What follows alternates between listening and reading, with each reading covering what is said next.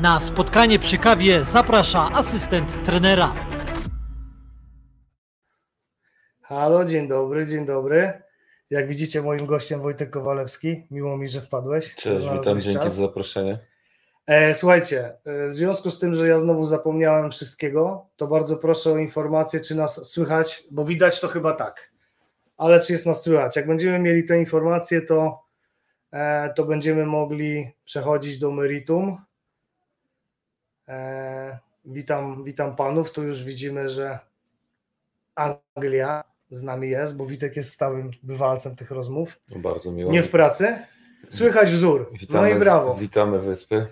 Cześć, cześć. Słuchajcie, bardzo się cieszę, że mogę gościć Wojtka, e, co nie jest takie, takie proste, bo, no bo dużo podróżujesz, dużo masz e, na głowie różnych funkcji. Ja jak się zastanawiałem, jak Cię przedstawić, to też wypisałem tylko część e, Twoich aktywności.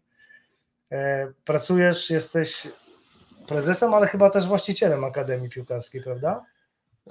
Tak, no ten projekt Akademii E, piłkarskiej pod nazwą Akademia 2012 e, rozpoczęliśmy w 2012 roku w Suwałkach i, i mimo, mimo tej specyficznej, e, specyficznych okoliczności, które, których wszyscy doświadczamy obecnie, związanych właśnie z, z lockdownem, ograniczeniami, z całą tą pandemią, już rok tych doświadczeń praktycznie za nami, E, to, to nadal próbujemy funkcjonować w tych nowych realiach, chociaż jak, jak e, wielu z nas widzi, wie, że nie są to, e, nie są to łatwe sytuacje i tych ograniczeń jest dosyć sporo i to jest odczuwalne.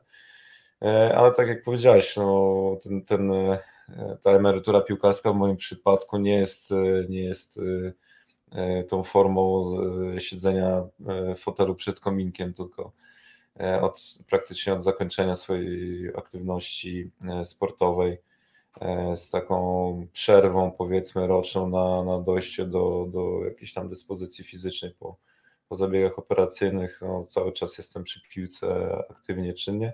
W różnych rolach w ostatnim czasie bardziej w charakterze i w strukturach zarządzających E, procesami w piłce nożnej, mniej, mniej e, związanych z pracą trenerską, ale takie doświadczenia też mam na swoim koncie, można powiedzieć, przez ostatnie 8 lat e, piłkę nożną w Polsce poznałem z każdej możliwej perspektywy. Okej, okay. właśnie tak się zastanawiałem, w którą stronę na początku pójść i w związku z tym, że jak wiesz dobrze, my jesteśmy dla trenerów, chciałbym zacząć może od tej działki trenerskiej. Czy przewidujesz powrót do, do bycia trenerem. Nie wiem, czy mogę zdradzić trochę naszych prywatnych rozmów, ale wiem, że kusiło cię bycie pierwszym trenerem, a nie trenerem bramkarzy. Jak to wygląda? Czy powrót to takie duże słowo? Ale, słuchaj, byłeś trenerem bramkarzy w reprezentacji Polski, młodzieżowych, tak? Byłeś trenerem bramkarzy w Legii Warszawa, zdobywałeś tytuły, no to... Znaczy na pewno były to y, bardzo, bardzo ekscytujące, intensywne doświadczenia, ale też doświadczenia, które e, gdzieś dały wymierny wynik sportowy e, i, i sama możliwość współpracy w sztabie trenerskim trenera Jacka Magiery, czy w Legii Warszawa, czy, czy później w reprezentacji młodzieżowej do lat 20. To są bardzo cenne doświadczenia. Współpraca w takim sztabie, z takim E, z taką konfiguracją ludzką, z ludźmi, którzy, dla których piłka nożna nie jest, nie jest tylko e, takim powiedzmy profesjonalnym, e, profesjonalną częścią życia, ale wielką pasją.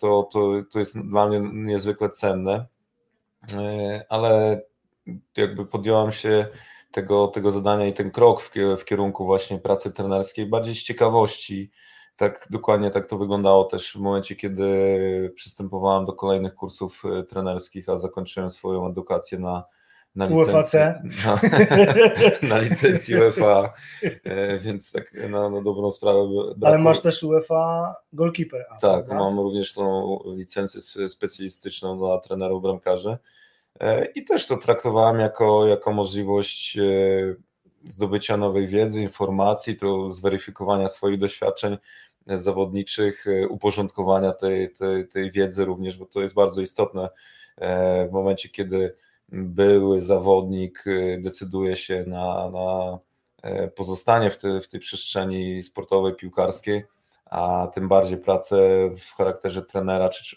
jednego z trenerów członku, jako członek sztabu, no to bardzo, bardzo pomocne jest to, żeby też uporządkować swoją jakby e, tą aktywność piłkarską, przeanalizować i, i, i przede wszystkim stać się takim trochę trenerem e, dla samego siebie w pierwszej fazie, czyli e, ocenić z, z punktu widzenia trenera z siebie jako byłego, byłego zawodnika, dopiero kolejnym etapem jest właśnie praca nad, nad sam rozwojem własnym, ale również rozwojem poszczególnych E, poszczególnych zawodników. I, i to moje, te moje doświadczenia, tak jak powiedziałem, e, trochę, trochę e, spontaniczne, bo wcześniej mnie nie zakładałem tego, że, że w ogóle podejmę się pracy trenerskiej, ale w takim, w, te, w takim zespole z takimi ludźmi to była czysta przyjemność i bardzo cenię sobie te, te doświadczenia i, i, i te relacje. No tak, zdobyłeś co było do zdobycia i sk skończyłeś robotę.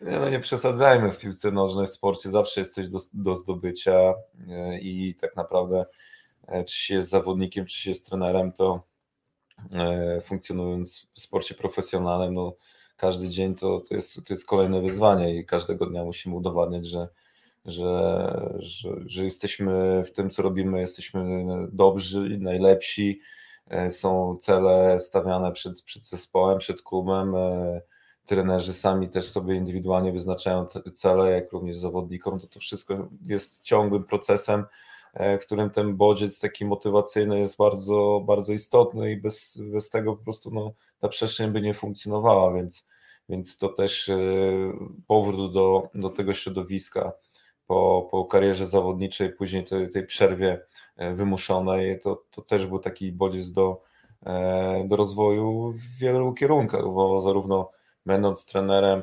e, rozwijasz swój warsztat, wiedzę, zdobywasz to doświadczenie, gdzie weryfikujesz swoje spostrzeżenia, no ale też będąc czynnym uczestnikiem procesu szkoleniowego, no musisz też dbać o swoją E, o swoją kondycję fizyczną, bo no, praca trenera bramkarzy jest bezpośrednio z tym związana i, i powiem szczerze, że e, jeśli chodzi o obciążenia, to, to no, dosyć często czułem się bardziej zmęczony jako trener niż jako, jako zawodnik, także no, to, są, to są ciekawe doświadczenia, przede wszystkim możliwość podglądania i współpracy, tak jak powiedziałem, z trenerem Jackiem Magierą, czy z trenerem Krzysztofem Dowchaniem, E, czy z, z trenerem Sebastianem Krzepotą, Tomkiem Łuczywkiem, Pawłem Kozubem i, i całym sztabem, e, czy Aleksandrem Wukowiczem, już tak go sklasyfikowałem już w, w, w, top trenerów e, w naszym kraju,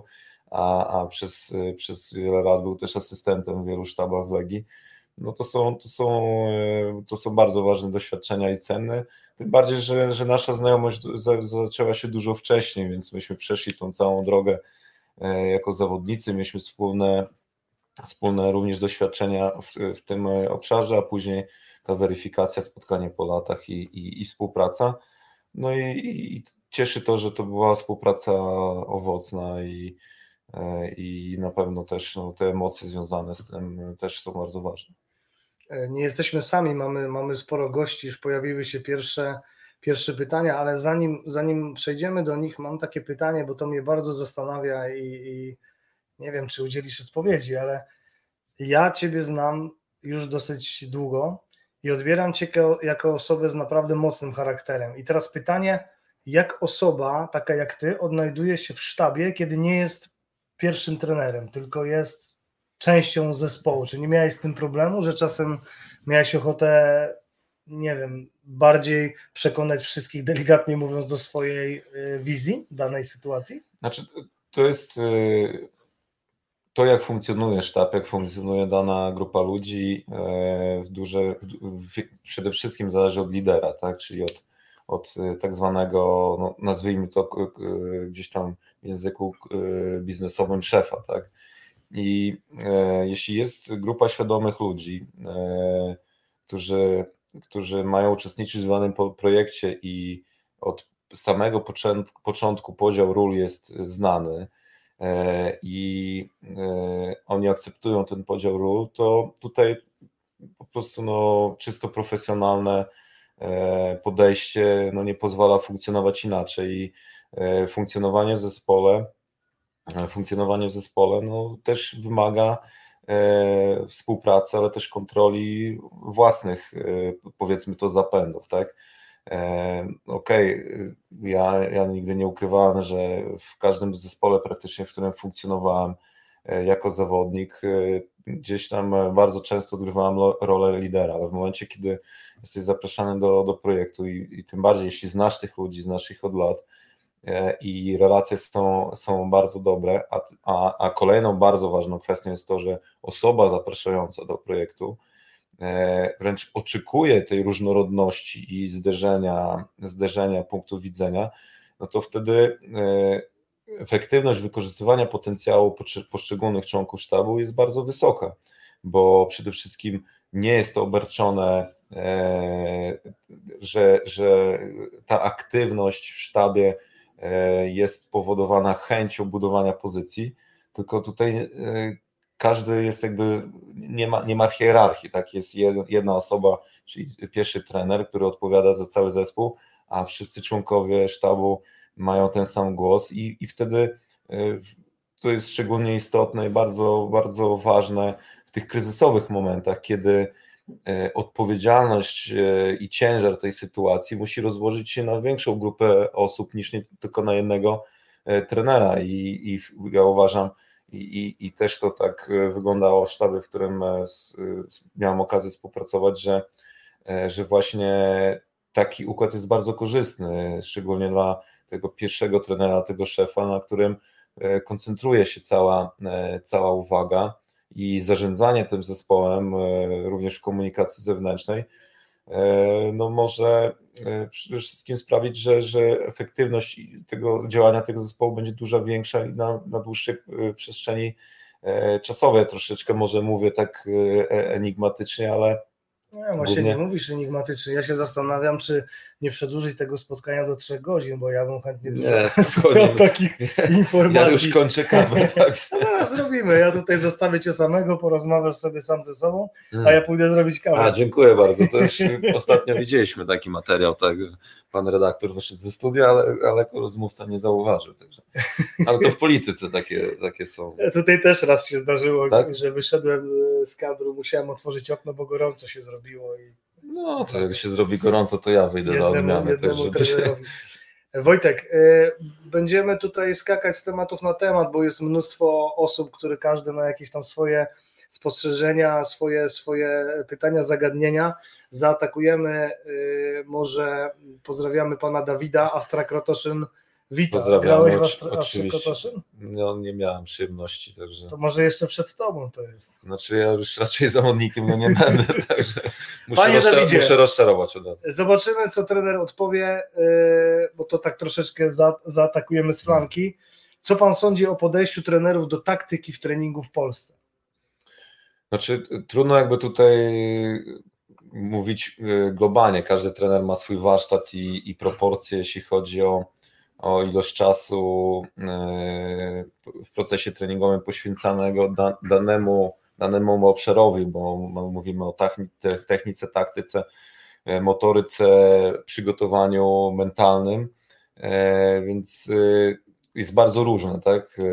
Ja uważam, że i też tego doświadczyłem, że w pewnych procesach, w zależności od realiów, jeśli mówimy o realiach klubowych, jeśli mówimy o o e, już kwalifikacjach zawodników na, na topowym poziomie dla, dla danej ligi, dla danego kraju, e, no to wówczas pewne, pewne obszary, pewne, pewne obszary dyspozycji, mówimy tu o dyspozycji właśnie motorycznej, takiego ogólnej kondycji zawodnika, po, powinny być normą. I wówczas norm, to, to spełnianie tych norm plus świadomość zawodników i ich profesjonalizm E, daje e, większą rezerwę, czas, rezerwę czasową sztabowi, trenerowi na pracę w innych obszarach, w tym oczywiście mam na myśli taktykę. Okej, okay, czyli przepraszam, zmierzasz do tego, że na określonym poziomie zawodnik już powinien też być na określonym poziomie po Dokładnie. to, żeby trener mógł realizować. Y, Dokładnie, tym bardziej, że wiemy, no widzimy jak się zmienia piłka nożna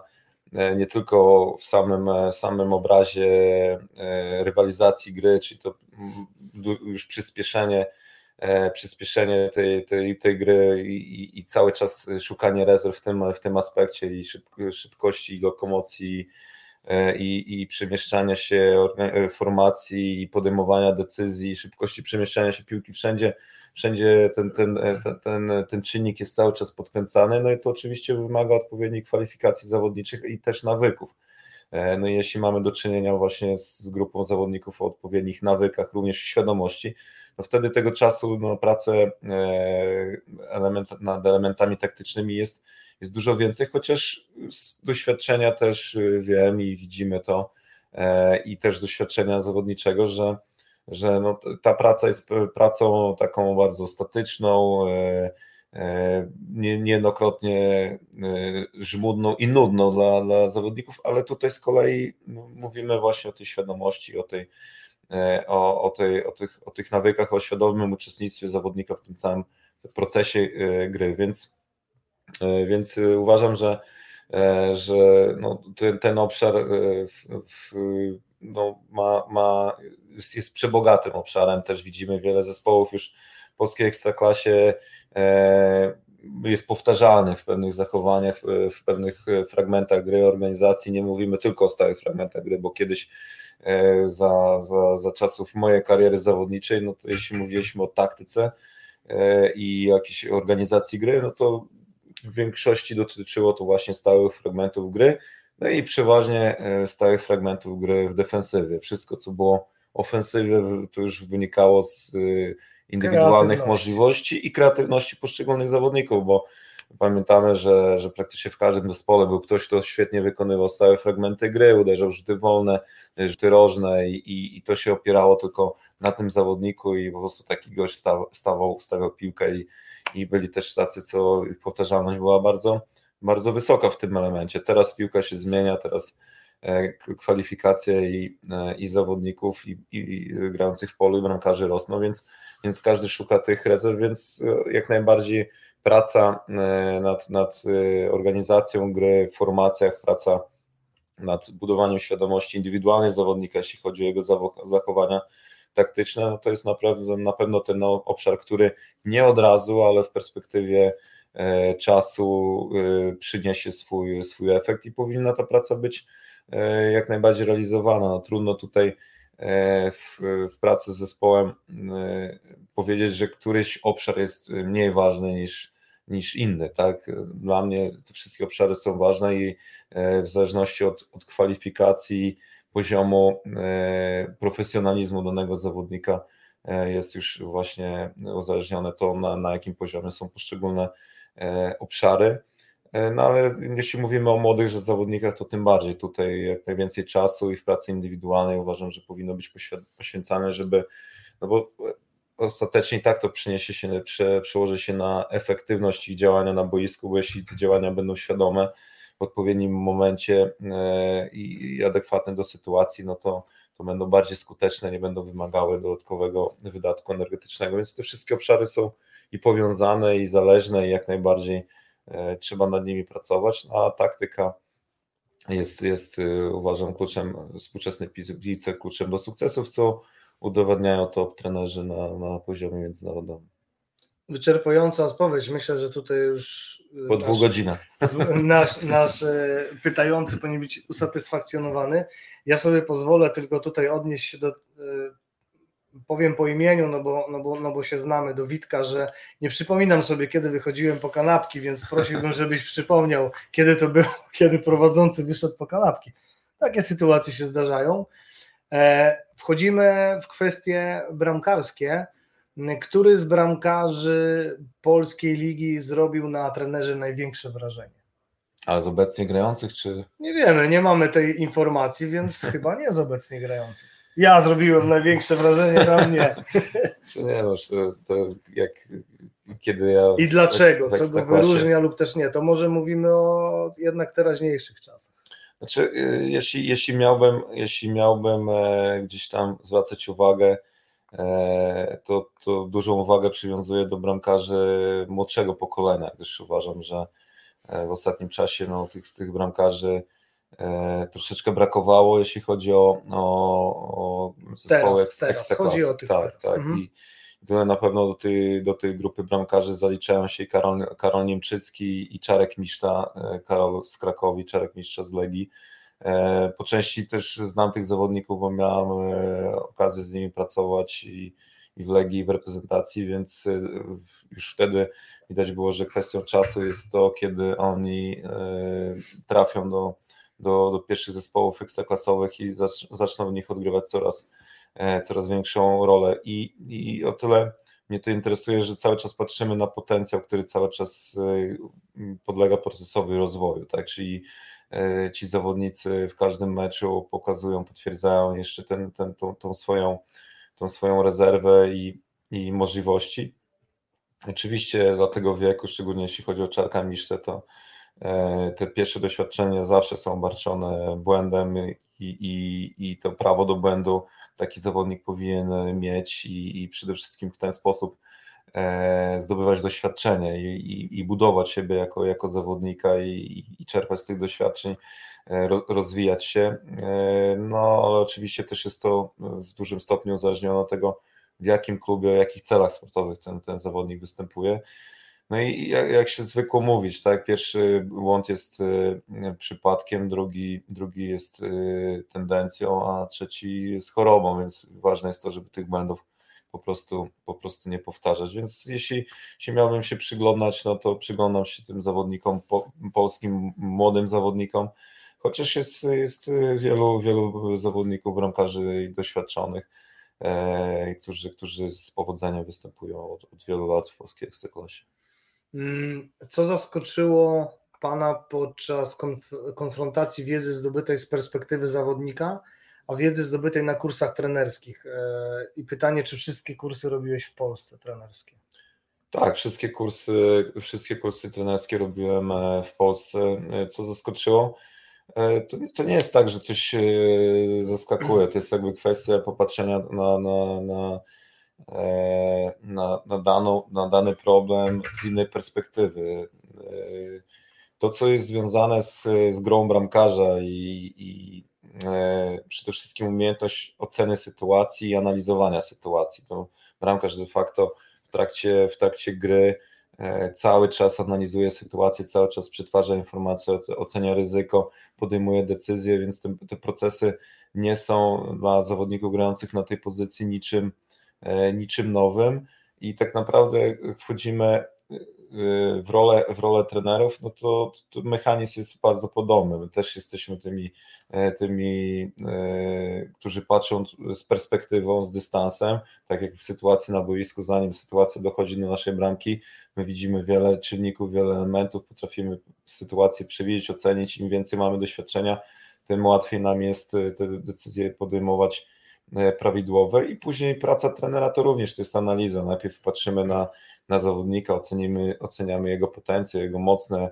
strony, jego słabe strony, jego wiek, e, zdolność przyswajania nowych informacji, e, zdolność przetwarzania informacji w trakcie gry, no wiele, wiele czynników, które, które jakby nam budują model jakby tego, tego zawodnika, no a, a później szukamy rozwiązań e, i, i też planujemy w czasie, jeśli mówimy o, o zawodniku, który E, jest gdzieś tam zawodnikiem już grającym na, na, na najwyższym poziomie w trakcie sezonu, no to wiadomo, że, że tego czasu zbyt wiele na, na przebudowywanie i, i pracę nad czymś ekstra nie, nie pozostaje, tym bardziej, że się mówi, y, trudno jest ukształtowanego zawodnika przebudowywać, bo to może na pewno w pierwszej fazie doprowadzi do, do, do spadku formy i konfliktów, ale jeśli mamy na to większą perspektywę czasową i możliwość pracy, indywidualnie z takim zawodnikiem, to jak najbardziej tak, wówczas jest szansa, że, że po, po takim procesie e, najpierw analitycznym, później,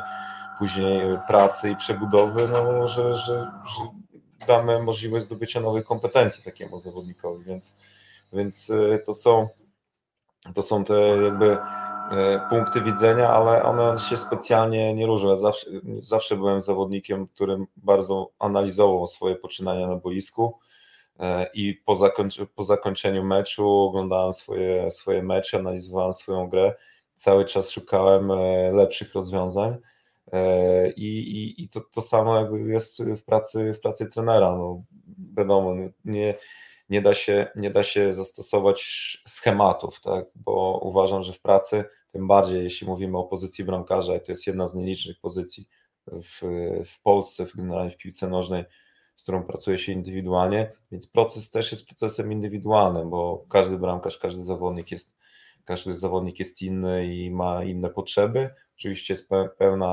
pewien nurt ogólny, ale też są, e, są takie czynniki e, w procesie zindywidualizowanej, tą, tą pracę trzeba wykonywać, bo ona daje najlepszy efekt. Przechodzimy do, do tematu Spartaka. Wiedziałem, że ten temat będzie poruszony. Jakby nie było pytania, to ja bym sam go poruszył. E, pytanie od pana Michała. E, czy Spartak wtedy, czyli wtedy, kiedy ty grałeś, był top profesjonalny w tym sensie, że baza, podejście, czy ciężko było przestawić się ponownie na polskie podwórko, czy jednak taka swojskość, na przykład w Stomilu, ma to coś? Ja osobiście lubię takie sentymentalne klimaty i zawsze ta sama otoczka, szatnia jest dla mnie bardzo ważna czy właśnie taki twardy typ, jak opisywał bodajże Szamo, nie miał problemu z powrotem do Polski i właśnie pozytywnie chciał wpłynąć na innych przez to, co sam osiągnął. Ale że ten twardy typ to kto? Szamo? To ty jesteś. Że ja jestem twardy typ? Tak mi się wydaje. No, no nie wiem, e, zdania są podzielone, ale jeśli chodzi o, o Spartak, ja trafiłem do tego klubu w 2003 roku z Szachtara Donieck i Szachtar Donieck E, po przeprowadzce z Legii Warszawa to był. Pozwolicie, że ja to pytanie schowam, żeby nas było widać. To był przeskok e, bardzo duży, gdzie jeśli mówimy o infrastrukturze sportowej, Legia wówczas funkcjonowała na, e, na jednym boisku trawiastym. Szatnie mieściły się w budynku, który był tak naprawdę zlepkiem baraków i, i, i te warunki do treningu no, i tak były jedne z najlepszych w Polsce E, ale, ale no bardzo się mocno różniły. To, co zostałem w Doniecku, no to, to, to, był, e, to był top europejski, jeśli chodzi o warunki do pracy, ilość, ilość boisk, e, rozbudowane sztaby, no to, to były zupełnie inne realia. Z kolei jak trafiłem do, do Moskwy, do Spartaka, to akurat trafiłem w tym momencie, kiedy klub był w przededniu bardzo dużych zmian i w, w obszarze właśnie właścicielskim, w obszarze zarządczym. E, no i oczywiście też te zmiany później wpłynęły na, na dalszy proces e, zmian w różnych obszarach, w tym, w tym również i, i bazy sportowej. Akurat Spartak e, dysponuje legendarnym ośrodkiem sportowym, zwaną te, terasowką. I w momencie, kiedy ja tam trafiłem, to, to jeszcze, to jeszcze czuło, czuło się ten, ten klimat właśnie jak to się u nas mówi, e, wczesny, wczesny gierek, Aha. E, czyli można było gdzieś tam jeszcze pewnie na ścianach w niektórych pokojach e, od, od, odnaleźć ślady, nie wiem, Dasajewa czy Czesowa i, i Onopko, czy, czy Nasunął mi się pomysł na konkurs. Mogę Ci przerwać na chwilę? Okej. Okay, no Słuchajcie, w Muzeum Spartaka e, są takie gabloty i jest jedna gablota poświęcona bramkarzom i tam jest, y, jeśli dobrze pamiętam, trzech bramkarzy w tej gablocie, w takich wy, wypuklonych, nie wiem, czy to jest dobre słowo. Trzech bramkarzy. Wypuklonych. Wypuklonych to nie jest dobre słowo, ale wskazanych. Wiadomo, że tych bramkarzy było więcej. Tam jest trzech bramkarzy w tej gablocie, tak jakby na pierwszy, na pierwszy plan wysuniętych. E, mamy już nowy numer który wygląda tak, świeżutki, jeszcze prawdopodobnie nie trafił do prawie do nikogo. Chętnie ten numer wyślemy osobie, która wskaże trzy nazwiska e, bramkarzy Spartaka, którzy są w tej gablocie.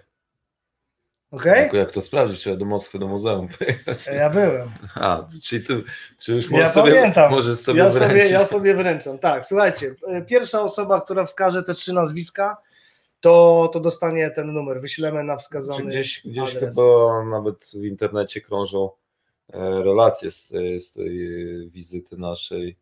E, więc, o, relacji było dużo. Wytrawni internauci odnajdą na pewno. Wytrawni internauci też wiedzą, że jeżeli chcesz jechać do Moskwy i ją zwiedzać, to nie jedź nigdy z tym człowiekiem, bo nie dadzą ci spokoju i nie pozwolą ci niczego zobaczyć, tylko A, cały czas będą zaczepiać. Wybacz, nie jedziesz jadę, jadę. Przepraszam, przerwałem. Czy jeszcze masz e, Więc, czy więc e, to, to był taki, taki, jak to się mówi, wczesny gierek i, i to się wszystko też na moich oczach zmieniało. E, baza została e, przebudowana, unowocześniona e, i, i, i to też. Marek Wawrzynowski pozamiatał. O, proszę. Cieszę się, bo będę mógł osobiście przekazać. Nie trzeba będzie, nie trzeba będzie daleko jeździć, wysyłać. Marek, umówimy się, czasopismo jest Twoje. Brawo. Zobaczcie, tutaj macie właściwą odpowiedź. Po raz drugi przerwałem, trzeci raz już nie przerwę. O, Yy, tak, tak to wygląda. Ja pamiętam, nawet to jest na zdjęciach uwiecznione, rzeczywiście, tak było. Mam te zdjęcia gdzieś, jeżeli ktoś będzie chciał do wglądu, to, to mogę udostępnić. Maksymienko, Ebrow, Selichow, no to są obecni bramkarze. No to jeszcze Akin, muszą, muszą zasłużyć Akin na... Fijew nigdy nie był bramkarzem Spartaka Moskwa, także podejrzewam, że na forach, yy, na forach yy, kibicowskich to zawrzało. Po takim Jeśli chodzi o sprawy kibicowskie, to do tego tematu jeszcze wrócimy. Tak. E, dobra, już nie przerywam.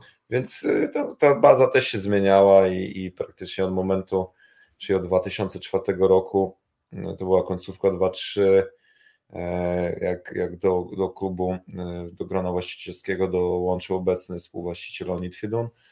Klub y, zaczął, ten proces transformacji bardzo mocno przyspieszył, klub zaczął zmieniać się, widać było, że, że duże środki są inwestowane klub nie, nie dotyczyło to tylko infrastruktury, ale również zespołu, to wówczas właśnie między innymi do klubu, do drużyny dołączył Niemania Widic, e, Martin Iranek, Kowacz, Mozart, e, Kawenagi, Rodriguez, Clemente, więc to były takie transfery już e, no, znaczące nawet na rynku europejskim i transfery, które realnie też wzmocniły zespół, więc, więc to były takie no, realia, które które raczej w, w polskiej piłce nożnej są, są no, trudne do osiągnięcia. No i chyba mówiąc, będą mówiąc w, w najbliższym czasie.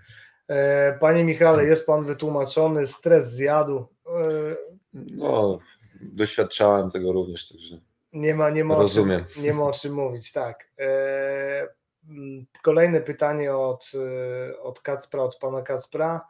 Ja mówię od Kacpra, bo znam człowieka. Skąd Pana zdaniem bierze się w naszym kraju urodzaj na pozycji bramkarza przez ostatnie dekady? Nawet w piłce ręcznej zawsze posiadamy wysokiej klasy zawodnika. Czy może zimowe przejście na treningi na halach pozwala nabyć odpowiednią koordynację, refleks, czas reakcji potrzebny tej pozycji?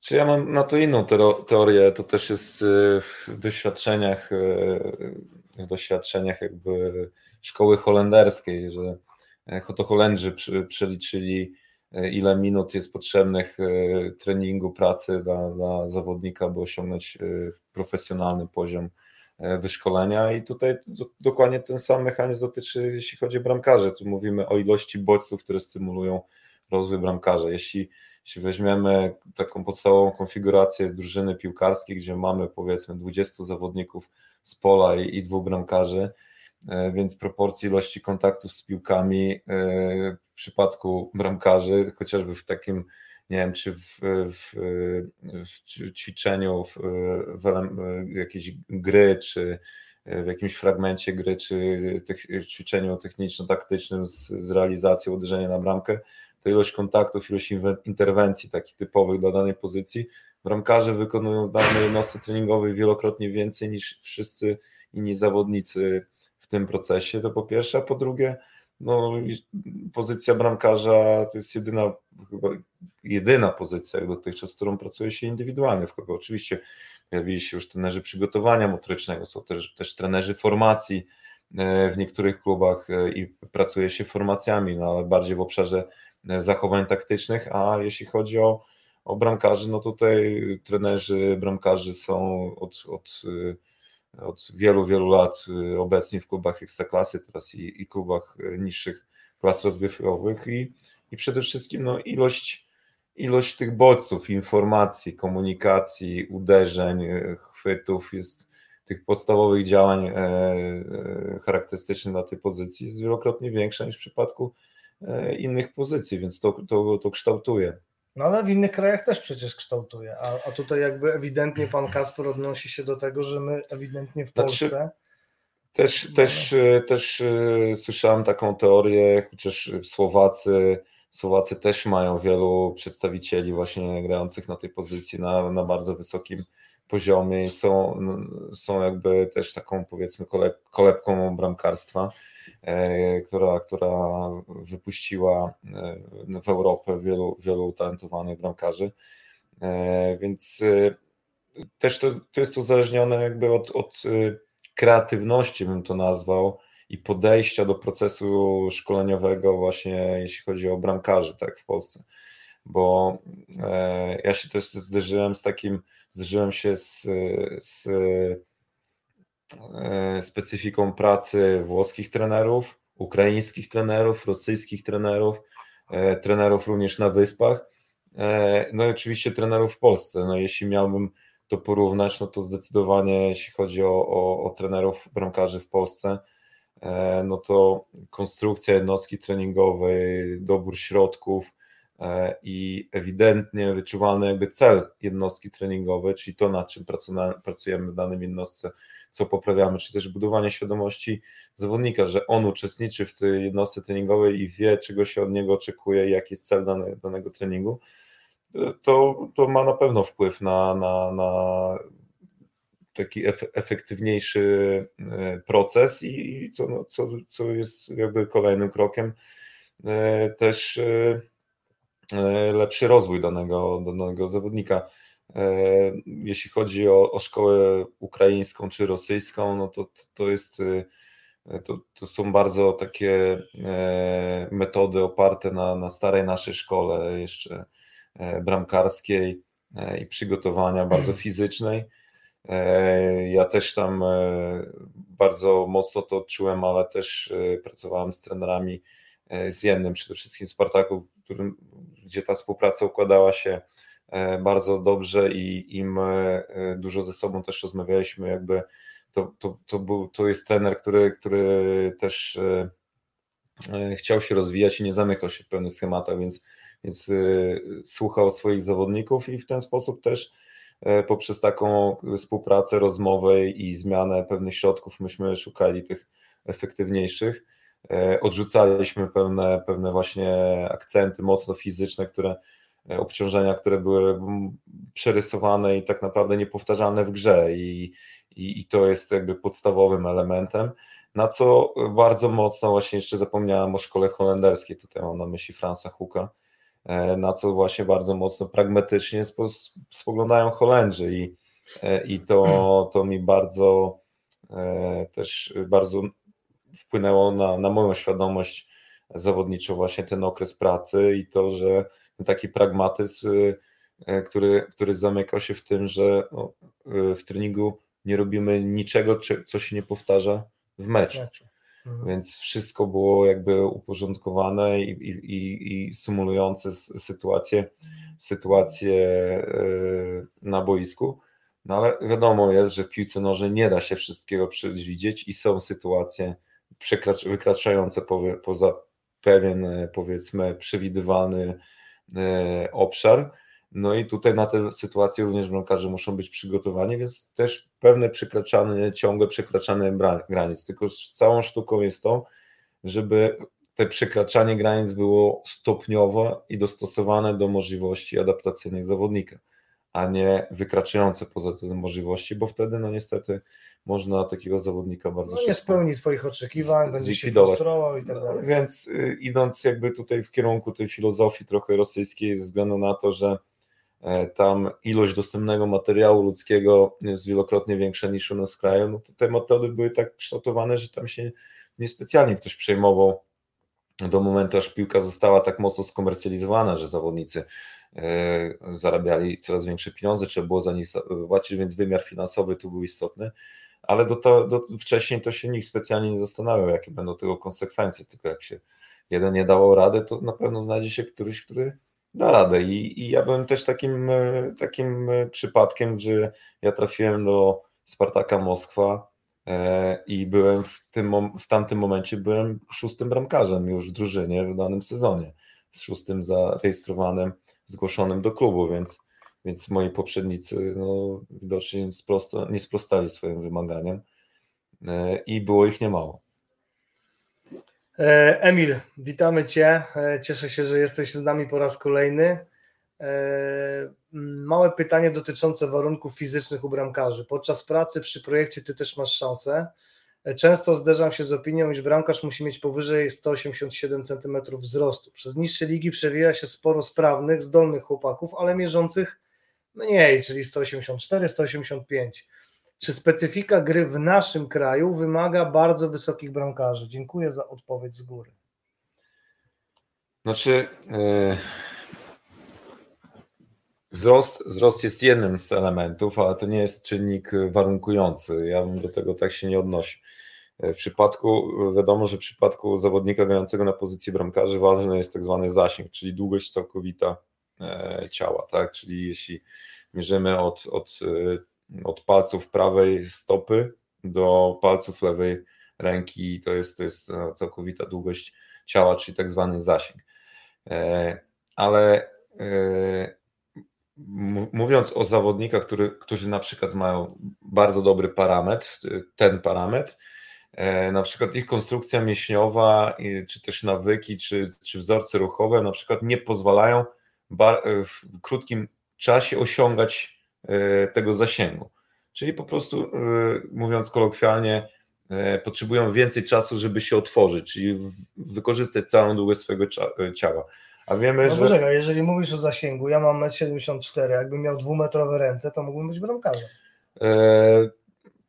Pewnie tak, ale może niekoniecznie dwumetrowe ręce, ale na przykład bardzo dynamiczne, silne nogi, które ci dawałyby możliwość takiej du, dużego zasięgu mhm, no e, e, pracy, tak. pracy czy przemieszczania się w linii bramkowej, czy też wyskoku do piłki. Więc to jest długość ciała jest jednym z elementów i są inne czynniki. Zawsze, zawsze jest, ten, e, jest ten kompromis i, i musi być ten balans, bo zawodnik zbyt wysoki będzie miał określone uwarunkowania również koordynacyjne, które które też e, będą e, w pewnym momencie jakimś ograniczeniem. Jest wielu, wiele przykładów bramkarzy, e, którzy niekoniecznie dysponują tymi parametrami powyżej 1,90 m, czy tam 88, jak to się utarło, czy 7.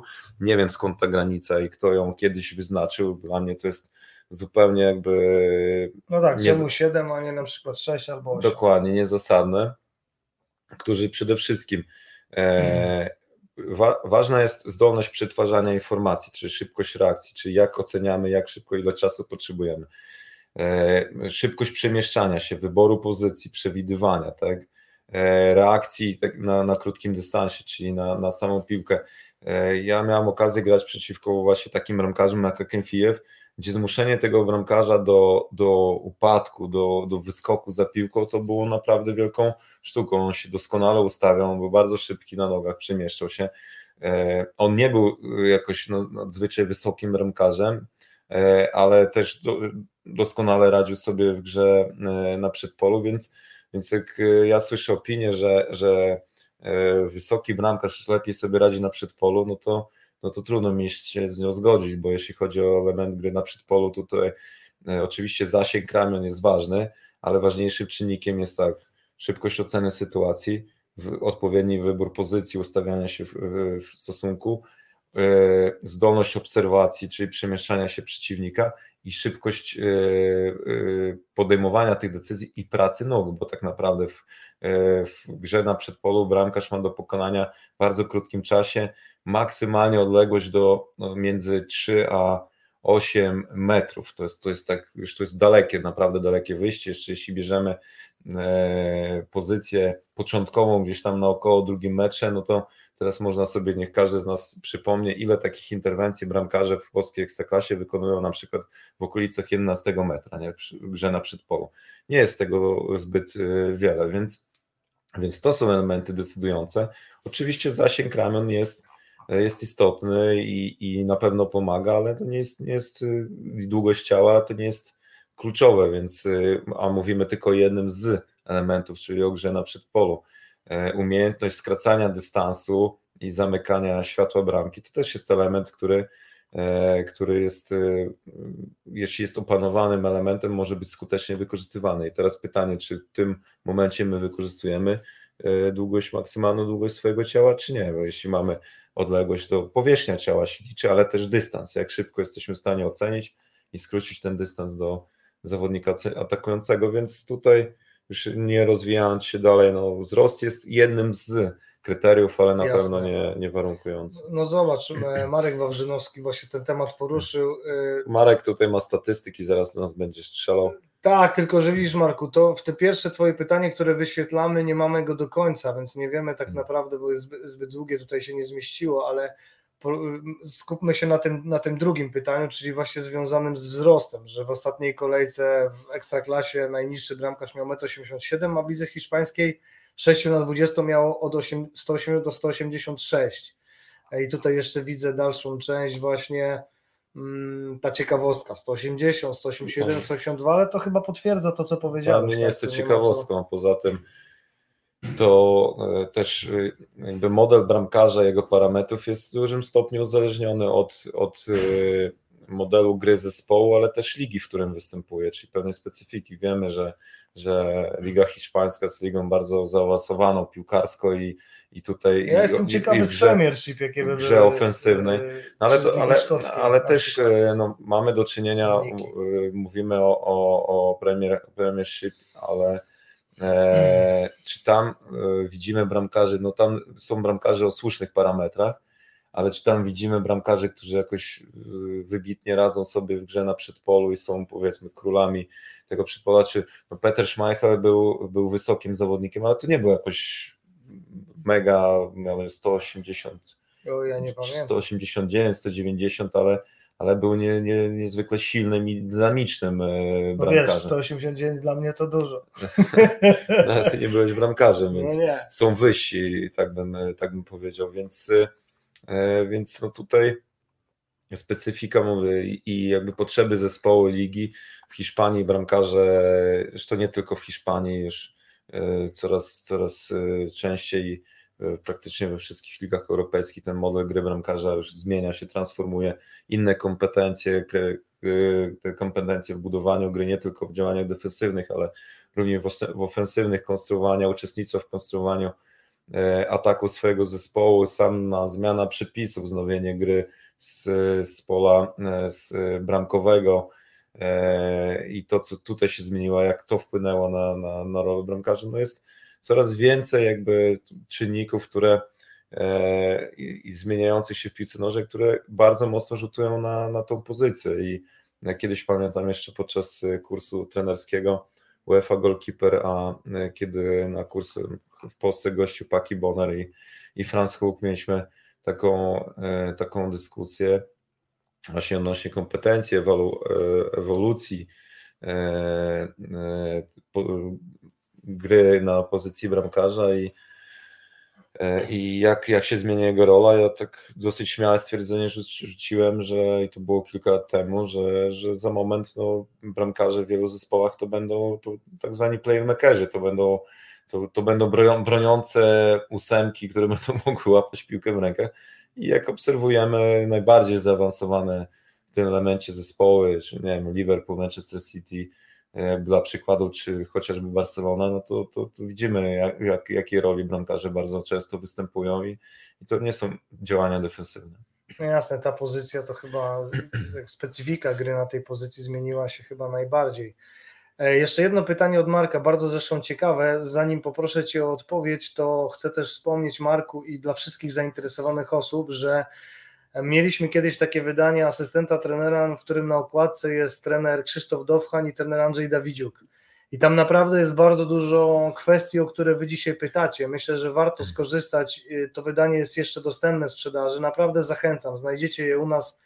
Ja później wrzucę adres sklepu internetowego, ale tam też między innymi jest y, to pier... odpowiedź na to pierwsze pytanie, zdaniem oczywiście tamtych trenerów. W jakim wieku? W jakim wieku dzieci powinny zaczynać trening bramkarski? E, może być jako dodatek do treningu w polu, czy w ogóle jest jakiś w miarę przybliżony wiek? Pytanie zrzucam, żeby nas było widać, bo przy moim wzroście to jest mocno zasłonięte. Znaczy, tak krótko, jeśli, jeśli mówimy, zawsze punktem odniesienia jest współczesny model gry, tak? Czyli czego oczekuje piłka nożna czego oczekuje piłka nożna współczesna od, od zawodnika grającego na tej pozycji.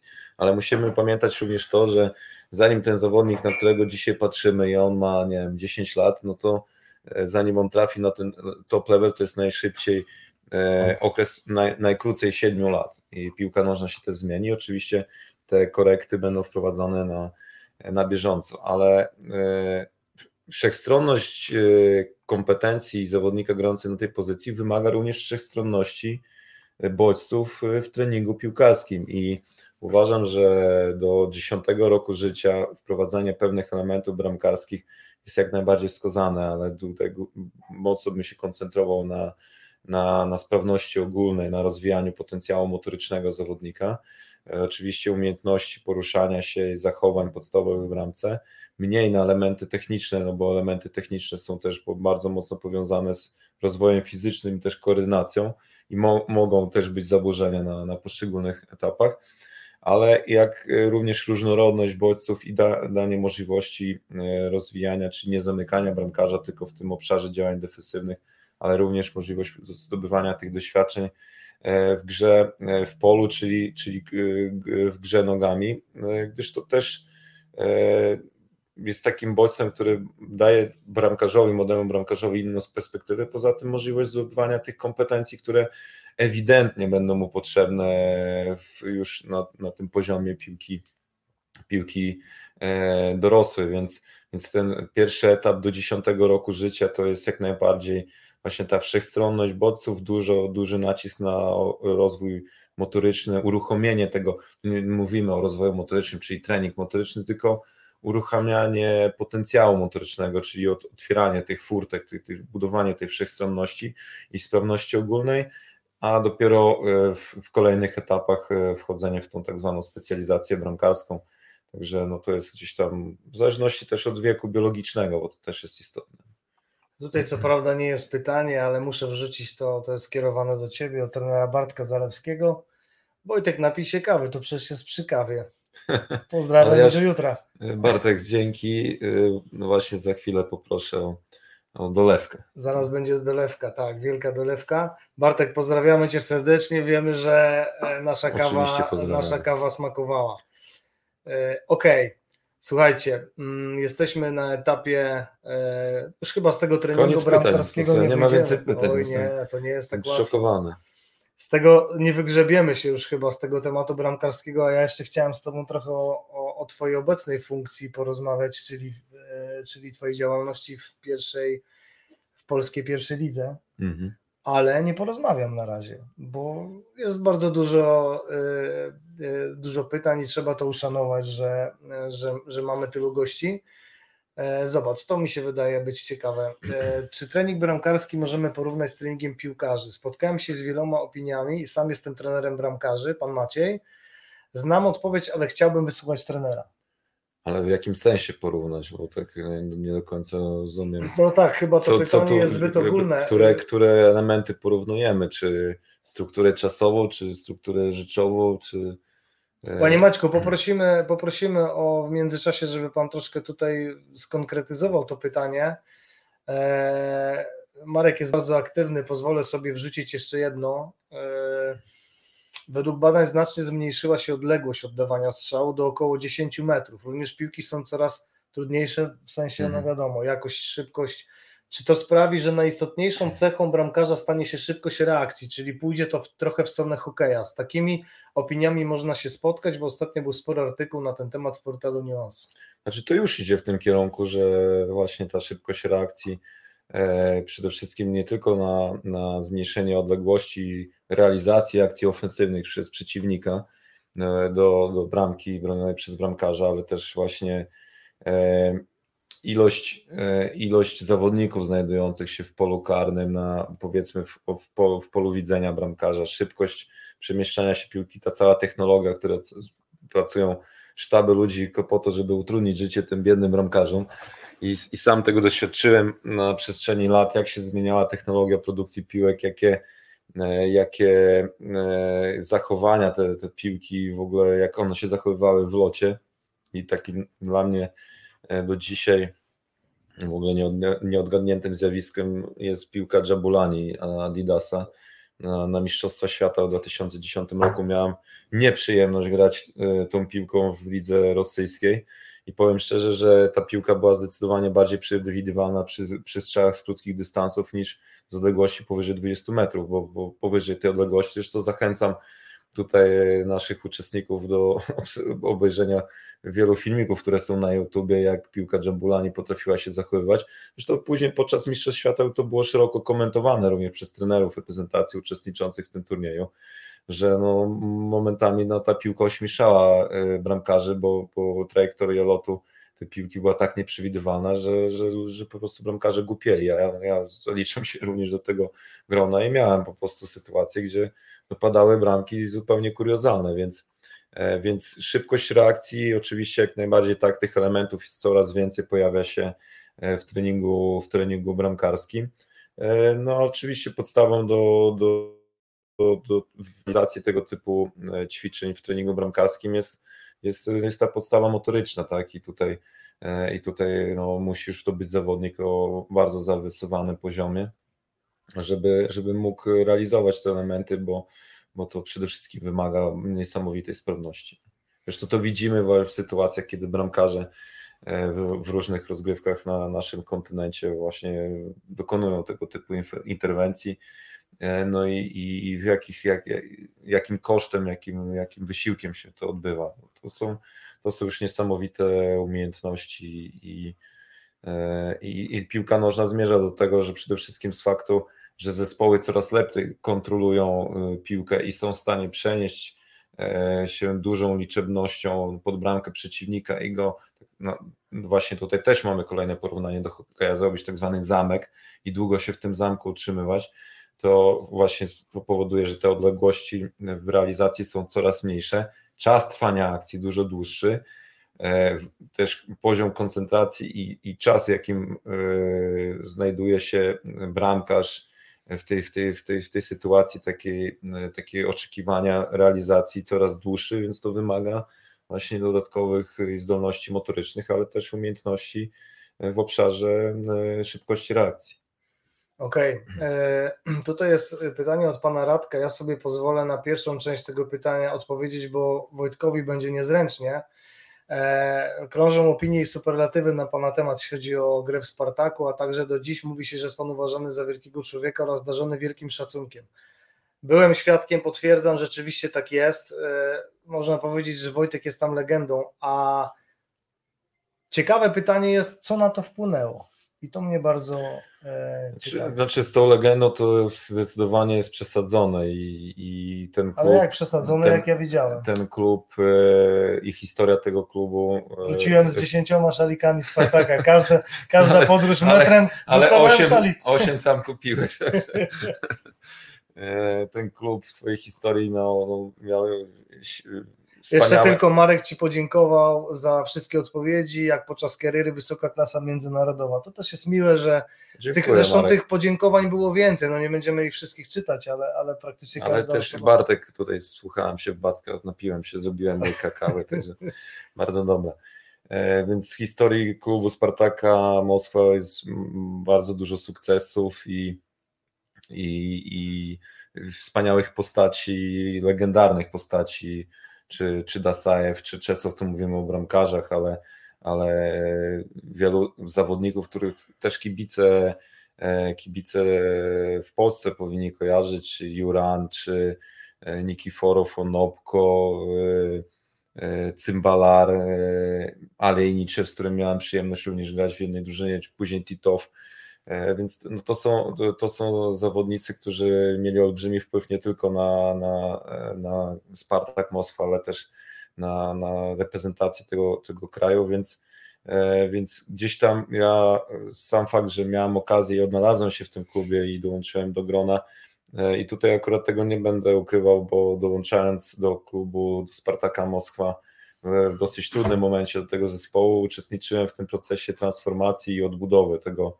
tego klubu i to też wymagało dużego zaangażowania nie tylko w pracy na treningu, ale też takiej pracy powiedzmy e, wokół e, zespole nad budowaniem kolektywu i też e, świadomości odpowiedzialności za, za, za, za, za ten projekt, za tą drużynę. Ja na, zaliczając się do, do grupy liderów tego zespołu, nigdy tej, od tej odpowiedzialności nie uciekałem i były sytuacje bardzo różne, trudne, jak to w piłce nożnej.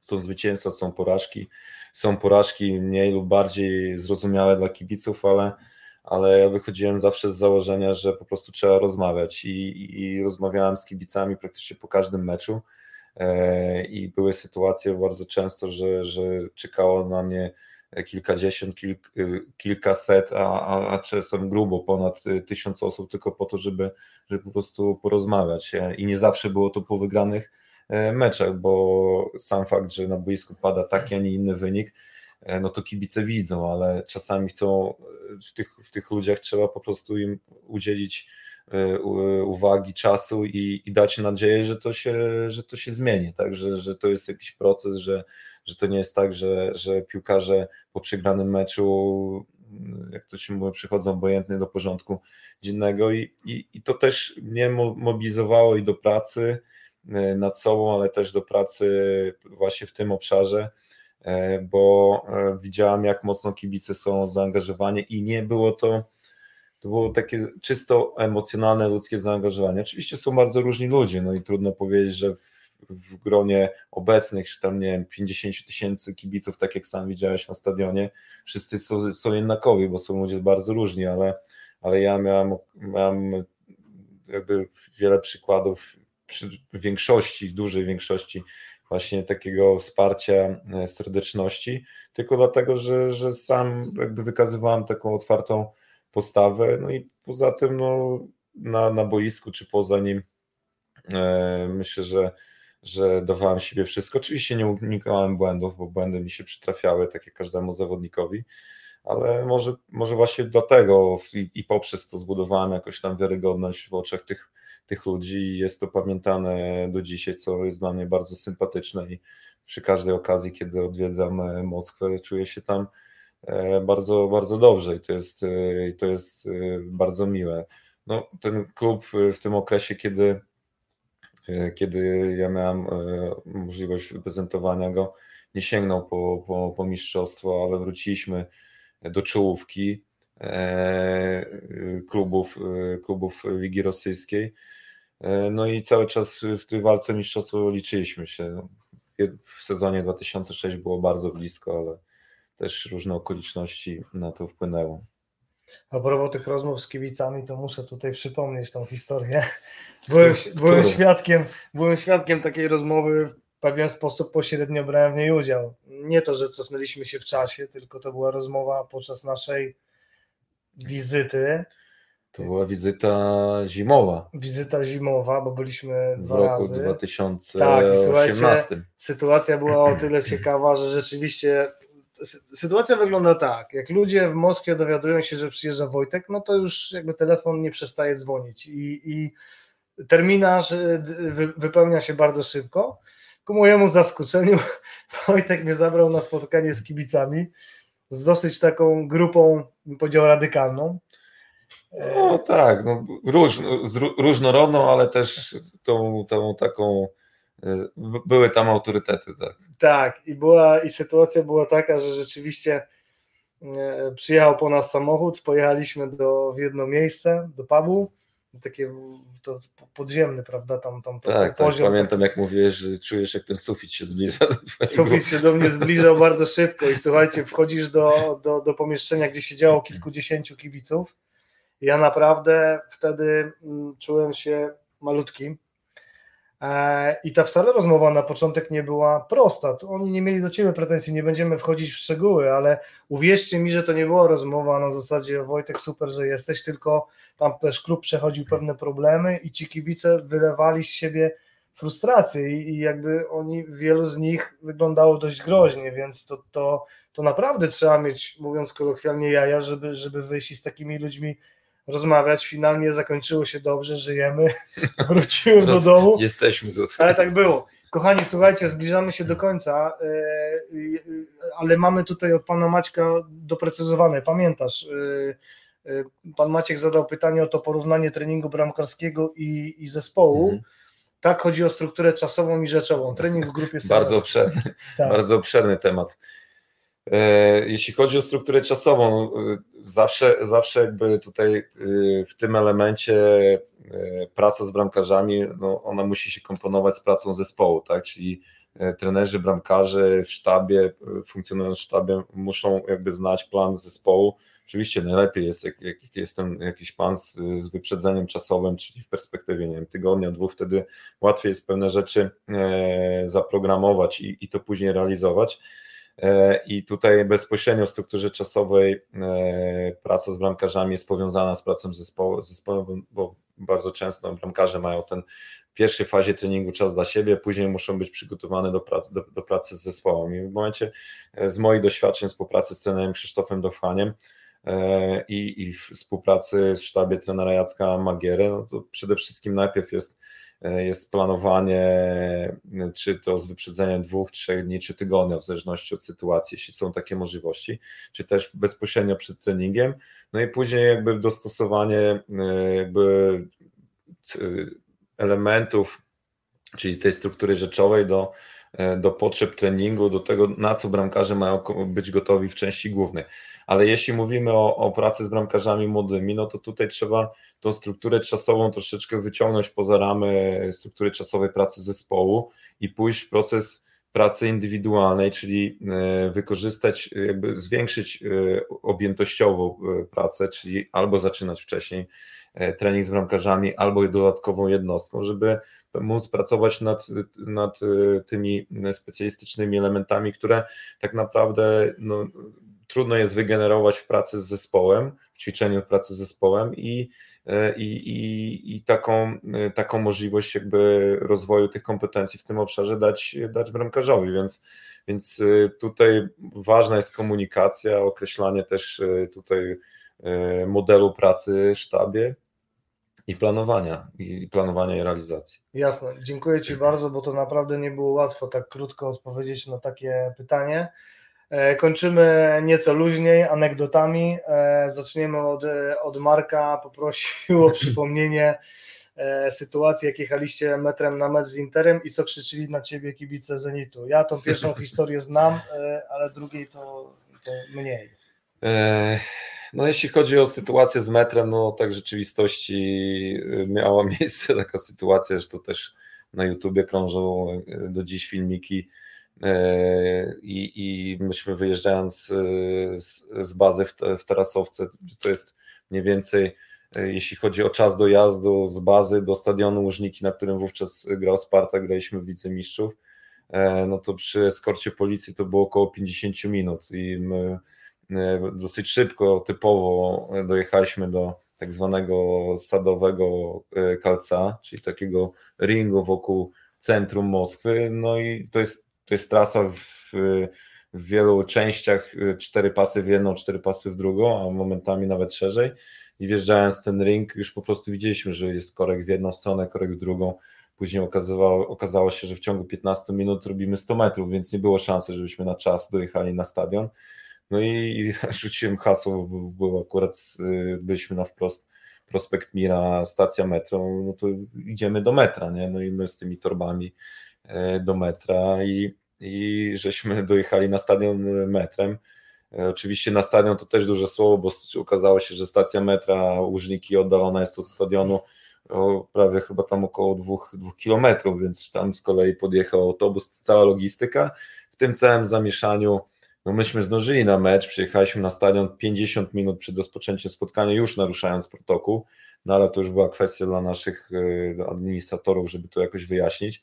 Spoceni wybiegliśmy na, na rozgrzewkę, e, po czym szybko się zorientowaliśmy, że na przesiadce zgubiliśmy napastnika, Fernando Cavenaghi, dojechał później.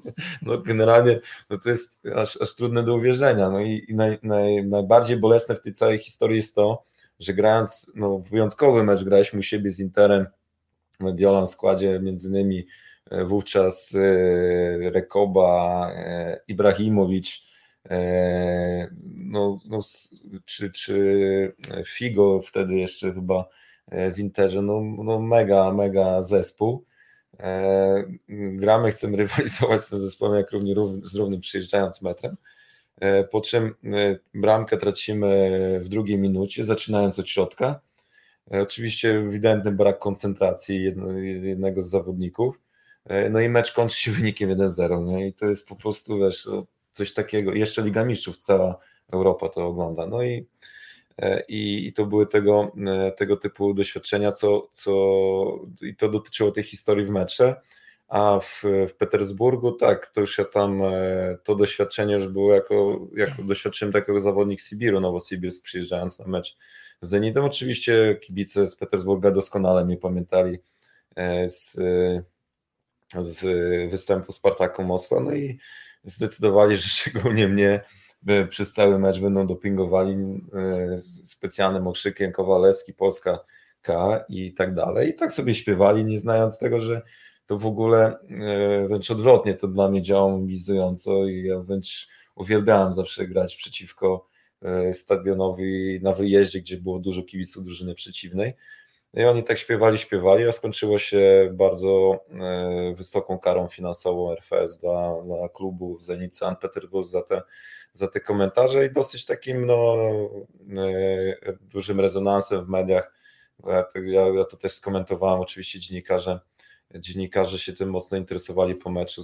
Powiedziałem, że to, że ktoś mnie obraża, nie jest dla mnie niczym nowym na stadionach piłkarskich, tylko niepotrzebne są te wątki narodowościowe, bo ja jestem przekonany, że kibice Zenitu nie, nie śpiewają dla mnie dlatego, że pochodzę z tego czy innego kraju, tylko dlatego, że reprezentowałem Spartak Moskwa, który wygrywał z Zenitem tutaj wielokrotnie na tym stadionie i ja w tym uczestniczyłem i, i to tyle, więc to były takie, takie historie.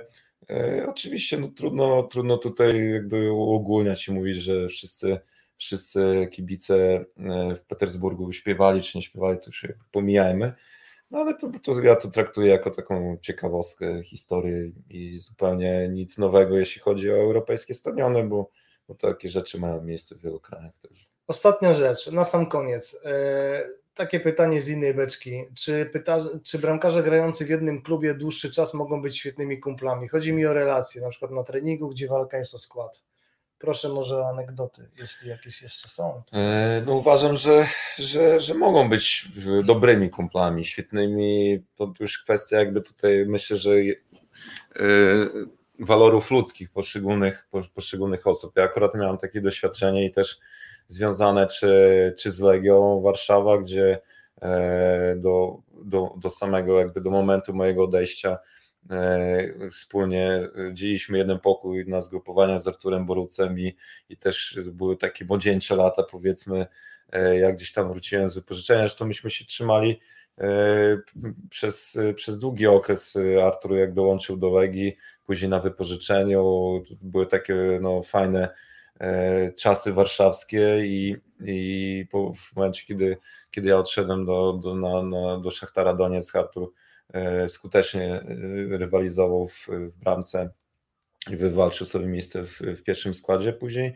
później spotkaliśmy się w reprezentacji też się znając i uważam, że w ogóle reprezentacja to jest taki zespół, taki obszar, gdzie oczywiście każdy e, ambicje zawodnicze, każdy chce grać, ale tutaj szczególnie na pierwszy plan powinno wychodzić dobro zespołu i, i zrozumienie dla decyzji trenera, nie pogodzenie się z nimi, tylko zrozumienie. Ja uważam, że akurat w tym aspekcie też, e, też e, potrafiłem się odnaleźć, chociaż w tej rywalizacji nie, nie stałem na, na straconej pozycji i też e, miałem mecze, w których, w których wychodziłem w podstawowym składzie i, i wypełniałem swoje zadanie.